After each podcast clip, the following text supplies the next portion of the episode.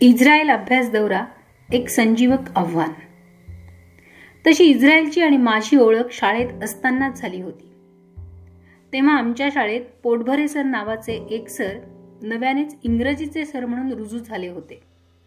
David आणि गोलियतचा धडा त्यांनी एवढा रंगवून शिकवला की इस्रायलच्या छोट्या पण बहादूर डेव्हिडशी एक वेगळंच नातं आमचं जुळलं होतं.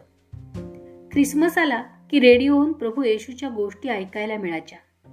त्यांच्या जन्मापासून ते मरेपर्यंतच्या गोष्टी ऐकताना इस्रायलची अनेक गावं केव्हा ओळखीची झाली हे कळलंच नाही. मोहम्मद पैगंबराच्या जन्नतच्या यात्रेची सुरुवातही तर जेरुसलेम येथूनच झाली होती. ॲडॉल्फ हिटलरच्या भयान छळछावण्या आणि त्यात त्यांनी केलेला जू लोकांचा अमानुष छळ याबद्दल वाचताना अंगाचा थरकाप व्हायचा. साठ लक्ष जू लोकांची क्रूर हत्या आणि त्यातली पंधरा लाख छोटी मुले. विकृत हिटलरला जू लोकांचा निर्वंशच करायचा होता. आणि तोही अशा क्रूर पद्धतीने. आपल्या देशाला हजारो वर्ष पारखे झालेले हे यहुदी बांधव जगभर विखुरलेले आहेत. प्रत्येक ठिकाणी त्यांना प्रचंड त्रासाला सामोरं जावं लागतं. भारतात मात्र त्यांना मिळालेली वागणूक त्यांच्यासाठी वैशाख वणव्यात शरदाचे चांदणेच होती जणू. आणि म्हणूनच की काय? ते आपल्याला प्रेमाने होदू म्हणून संबोधतात. होदू म्हणजे प्रिय मित्र. पुढे कॉलेजमध्ये गेलो आणि माझी ओळख झाली ती अल्बर्ट आईन्स्टाईनची जगात सगळ्यात बुद्धिमान आणि सर्वोत्कृष्ट वैज्ञानिक म्हणून प्रसिद्धी मिळवणारे अल्बर्ट आईन्स्टाईन मला प्रचंड आकर्षण होते त्यांच्याबद्दल. जगामध्ये केवळ शून्य पॉईंट दोन टक्के लोकसंख्या असणारे जू वीस टक्के नोबल पारितोषिकाचे मानकरी आहेत. अभियांत्रिकीचे शिक्षण घेत असताना अनेक असामान्य जू शास्त्रज्ञांशी सख्य जुळले.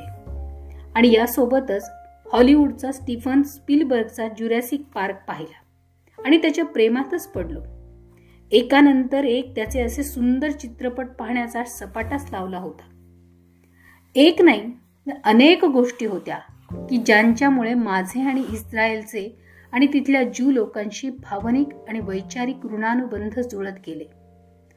कन्याकुमारीला गेलो आणि मग त्या देशाची इत्यंभूत माहिती मिळवण्यासाठीचे सगळे प्रयत्न सुरू झाले. इनमिन आपल्या बीड जिल्ह्याच्या दुप्पट क्षेत्र असणारा हा देश. जगात आपल्या तेजाने कर्तृत्वाने ज्ञानाने आणि शौर्याने झळाळत आहे. इथला प्रत्येक पुरुष आणि प्रत्येक स्त्री ही चांगला योद्धा तर आहेतच आहेत पण त्यासोबतच ते चांगले शेतकरी संशोधक आणि व्यापारीही आहेत. भारतासारखाच हजारो वर्षांची परंपरा असणारा मध्य पूर्वेतला हा देश आपल्या भोवताली असणाऱ्या प्रचंड शक्तिशाली राष्ट्रांना अगदी पुरून उरलाय. दोन हजार सहा पर्यंत जन्मलेल्या प्रत्येक माणसाने युद्ध अनुभवले. तर आत्ताच्या बहुतेक प्रत्येक चाळीशीत गेलेल्या नागरिकांनी प्रत्यक्ष युद्ध लढलेलं आहे. देवाने दिलेल्या आपल्या मधाच्या आणि दुधाच्या भूमीचे अस्तित्वच केवळ जू लोकांनी आपल्या मनात जतन करून ठेवले होते. आपल्या अपार प्रयत्नांनी उरातली त्यांनी स्वप्न प्रत्यक्षात कशी आणली असतील? मधाची आणि दुधाची ही भूमी कशी असेल? डेव्हिड आणि प्रभू येशूची जन्मभूमी कशी असेल? खुखार आणि जिगरबाज मोसाद या गुप्त हेरांचा हा देश कसा असेल? भूमध्य समुद्र तांबडा समुद्र आणि समुद्र सपाटीपासूनचा सगळ्यात खोल असणारा अजब मृत समृद्ध कसा असेल? वाळवंटात नंदनवन फुलवत जगाला शेतीचे नवे आदर्श दाखवणारा हा देश कसा असेल? बदामीचे वाळवंट जॉर्डन नदी आणि तिबेरियाचे महाकाय सरोवर या त्यांच्या एका काठाशी असणाऱ्या गोलनच्या टेकड्या कशा असतील?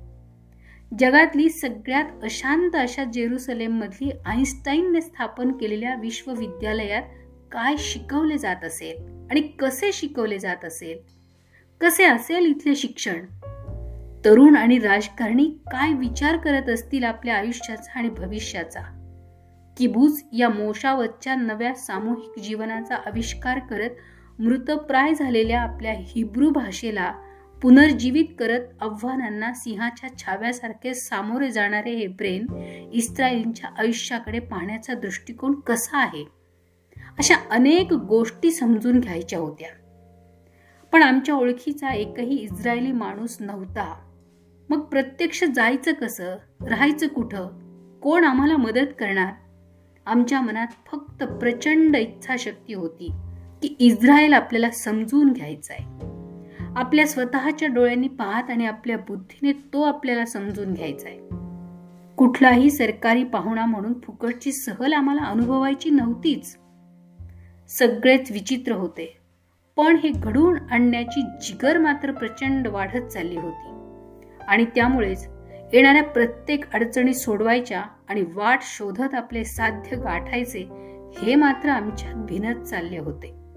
नैराश्य भयगंड या भयान चिंतेच्या पार्श्वभूमीवर माझ्यासाठी इस्रायलचा अभ्यास दौरा एक संजीवक आव्हानच होतं.